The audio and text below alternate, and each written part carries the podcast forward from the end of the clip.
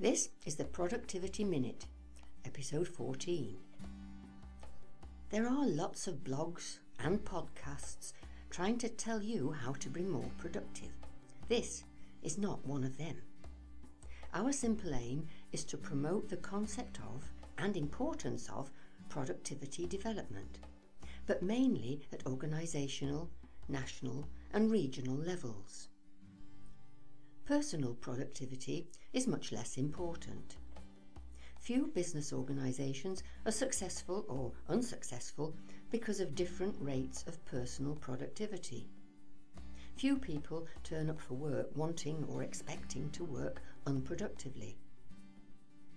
Organisational productivity is much more dependent on the big levers of efficient and effective systems, processes, and procedures and in the culture of the organisation in terms of how it encourages, motivates, and rewards good performance, especially by teams. Addressing these issues needs concerted effort over time. There are no quick fixes or productivity hacks. There are, however, simple principles to adhere to, like identifying and removing waste wherever it occurs where waste is anything which does not add value for the customer.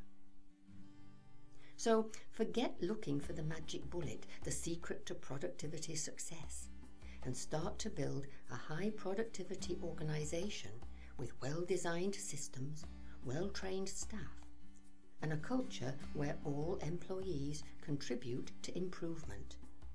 It takes time, but it makes sense. The Productivity Minute was brought to you by the Institute of Productivity. Go to www.instituteofproductivity.com for more information.